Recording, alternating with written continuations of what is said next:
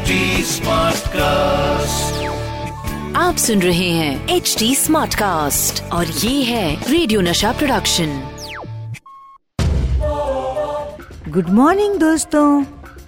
ओए ओए। मैं हूँ सपना मुखर्जी। चलिए ओए ओए संडे हो जाए। तो आज मेरे साथ वो हैं जिनके साथ मुलाकात का सिलसिला कभी कभी वाला नहीं है। ये तो आईना है दिल का। और दिल तो पागल है। एक सवाल है दीदी क्या आप मुझसे दोस्ती करोगी? ज़रूर करूँगी। थैंक यू दीदी thank you so much welcome to my show बहुत बहुत धन्यवाद। The Oe Oe Show with Sapna Mukherjee. पामला दीदी सबसे पहले मैं अपने लिसनर्स को बताना चाहूँगी कि यश राज यश चोपड़ा जी एक बहुत बड़े पिलर हैं हमारे इंडस्ट्री के। और उन्होंने इतनी खूबसूरत रोमांटिक फ़िल्में बनाई हैं जो आज तक कोई भूल नहीं सकता। और आप हैं मिसेस पैमला चोपड़ा जी। तो आप और यश जी के कुछ खूबसूरत रोमांटिक लम्हे हम सबसे शेयर करेंगी? तो बताइए आपका हनीमून कैसा था? हम लोग तो पूरा वर्ल्ड घूमे थे। इट वॉज़ फैंटास्टिक मतलब अनबिलीवेबल हनीमून हमने शुरू किया from Iran Tehran and then Athens and then Rome उसके बाद वियना उसके बाद वी वेंट टू लंदन फिर लंदन से न्यूयॉर्क न्यूयॉर्क से सैन फ्रांसिस्को सैन फ्रांसिस्को से हवाई हवाई से टोक्यो टोक्यो से सिंगापुर सिंगापुर से Bangkok and Bangkok back to Bombay two months का हनीमून था हमारा वाओ और स्विट्जरलैंड स्विट्जरलैंड क्यों गए थे हाँ आई मिस्ड आउट स्विट्जरलैंड यहाँ स्विट्जरलैंड भी गए थे स्विट्जरलैंड बोलते ही मुझे यश जी याद आते हैं।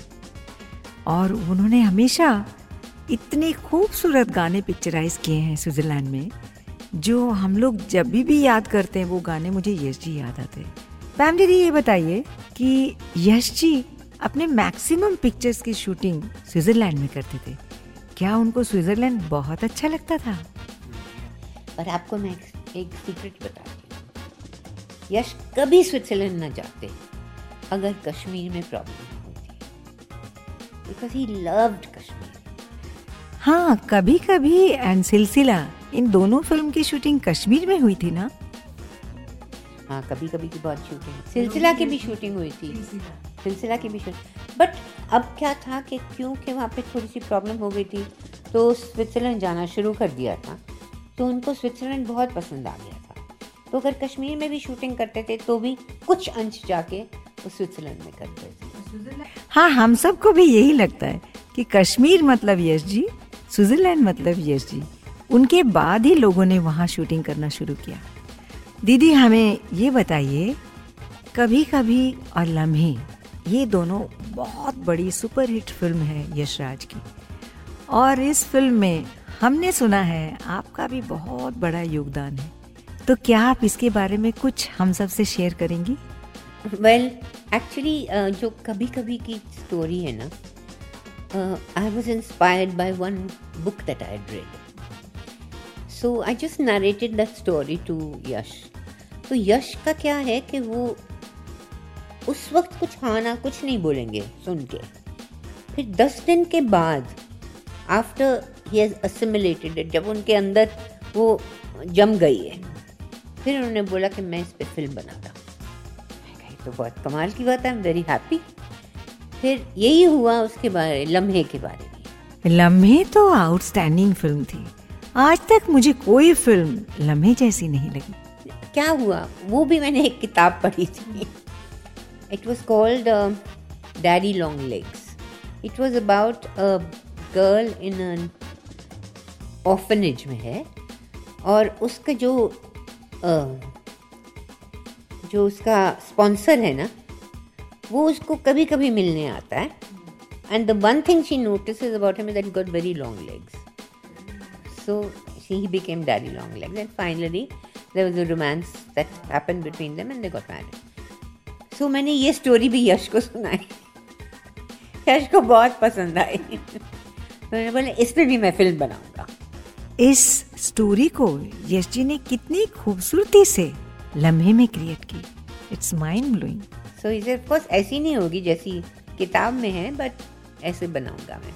तो उन्होंने उसको राजस्थान में बेस करके बनाया। अच्छा Pam di that means you are the angel of Yashraj Pam didi हम सब ये जानना चाहेंगे यशराज फिल्म्स के गाने आउटस्टैंडिंग होते हैं और होते थे। सारे गाने, खूबसूरत गाने हैं। आई नो यश जी भी बहुत म्यूजिकल थे। और आप तो एक बहुत अच्छी सिंगर हैं। आपने यशराज फिल्म्स के बहुत खूबसूरत गाने गाए हैं। तो जब ये गाने कंपोज होते थे, क्या आप भी साथ में बैठती थी? ज़्यादातर। क्या होता था? म्यूज़िक इस कमरे में बनता था। तो शुरू शुरू में तो मैं खुद ब खुद नहीं आती और मुझे बुलाते थे। क्योंकि लिखा भी जा रहा है कंपोज भी हो रहा है, सब कुछ हो रहा है। तो फिर उन्होंने रेगुलरली मुझे बुलाना शुरू कर दिया। तो I use to enjoy very much whole process और सो ब्यूटिफुल और पहली बार मुझे पता चला कि हिंदी फ़िल्म सॉन्ग्स जो हैं, उसकी ट्यून पहले बनती है और गाना बाद में लिखा जाता है। और मैंने, मेरी बहुत आर्ग्यूमेंट हो गई। मैं ये क्या तरीका, गाने का मतलब है एक गाना लिखा हुआ है उसको कंपोज करो? तो फिर बड़े प्यार से मुझे शिव जी ने समझाया। बोले कि अगर आप लफ्ज़ों के हिसाब से जाओगे तो उसका एक वज़न होता है उसका एक आ, वो क्या कहते हैं चलन है। हाँ रिदम है हाँ। चलन है तो गा फिर कंपोजिशन उसी तरह की होनी चाहिए जो कि बोरिंग हो जाएगी। हाँ पहले गाने की धुन बनाते हैं फिर उसमें शब्द डाले जाते हैं। फिर बनता है एक खूबसूरत सा गाना। तो चलिए एक रैपिड फायर खेलते हैं हम लोग पैम दीदी के साथ। पैम दीदी सुबह उठ के सबसे पहले आप क्या करती हैं? First thing I have is आंवले का जूस जिसमें अरड़ बहड़ हल्दी और तुलसी मिली होती है। तो पाँच पंचामृत उसको बोलते हैं। आपका फेवरेट ब्रेकफास्ट क्या है? बहुत अंग्रेज़ी टाइप होता है। Fried eggs toast baked beans sausage और हैम वाओ मोस्टली तो आप डाइट करती होंगी। कभी कभी चीट मील क्या करती हैं? अगर कभी आपको चीट करना पड़े तो आप क्या खाएँगी? मेरे तो हर मील चीट होता क्या आप कुकिंग करना पसंद करती हैं? मैं नॉर्मल कुकिंग नहीं कर सकती थी। स्पेशल चीज़ें बनाती थी। और बच्चों को बहुत पसंद आता। जब उनके फ्रेंड्स आने होते थे ना वो मुझे बोलते थे मोम आप ये ज़रूर बनाना हमारे लिए. हाउ स्वीट आपको खाने में क्या पसंद है? I am a real foodie तो मुझे खाना हर एक जगह का पसंद है। बंगाली हो साउथ इंडियन हो केरला हो यूपी हो कश्मीरी तो आई लव अच्छा? वाह मैंने तो कभी कश्मीरी खाना नहीं खाया। अब पैम दी हम जानना चाहते हैं कि आपका ओए ओए मोमेंट क्या होता है ओए ओए टाइम मतलब जब मेरे साथ बहुत लोग इकट्ठा हो जाते हैं ना तो दैट्स माय ओए ओए टाइम तो वही आपका ओए ओए मोमेंट है जब हम सब मिलके आपके साथ फ़िल्म देखते हैं और डिनर खाते हैं और मस्ती करते हैं that is my oi oi time. Yeah.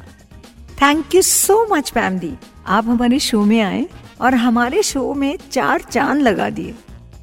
और मैं बहुत खुश हूँ कि आप मेरे पास आए और मुझे म्यूज़िक के बारे में बात करना बहुत पसंद आपका बहुत बहुत शुक्रिया अदा करती हूँ मैं और रेडियो नशा की पूरी team. We all love you Pam didi. Thank you so much and I love you all ये थी हमारी प्यारी दीदी पैमला चोपड़ा जी। अगले हफ़्ते फिर मैं आपसे मिलूँगी एक महान हस्ती के साथ। तब तक के लिए मैं आप सबको बाय बाय करती हूँ।